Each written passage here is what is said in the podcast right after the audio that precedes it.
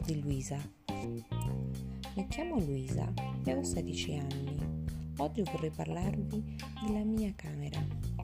La mia camera è davvero molto bella e spaziosa.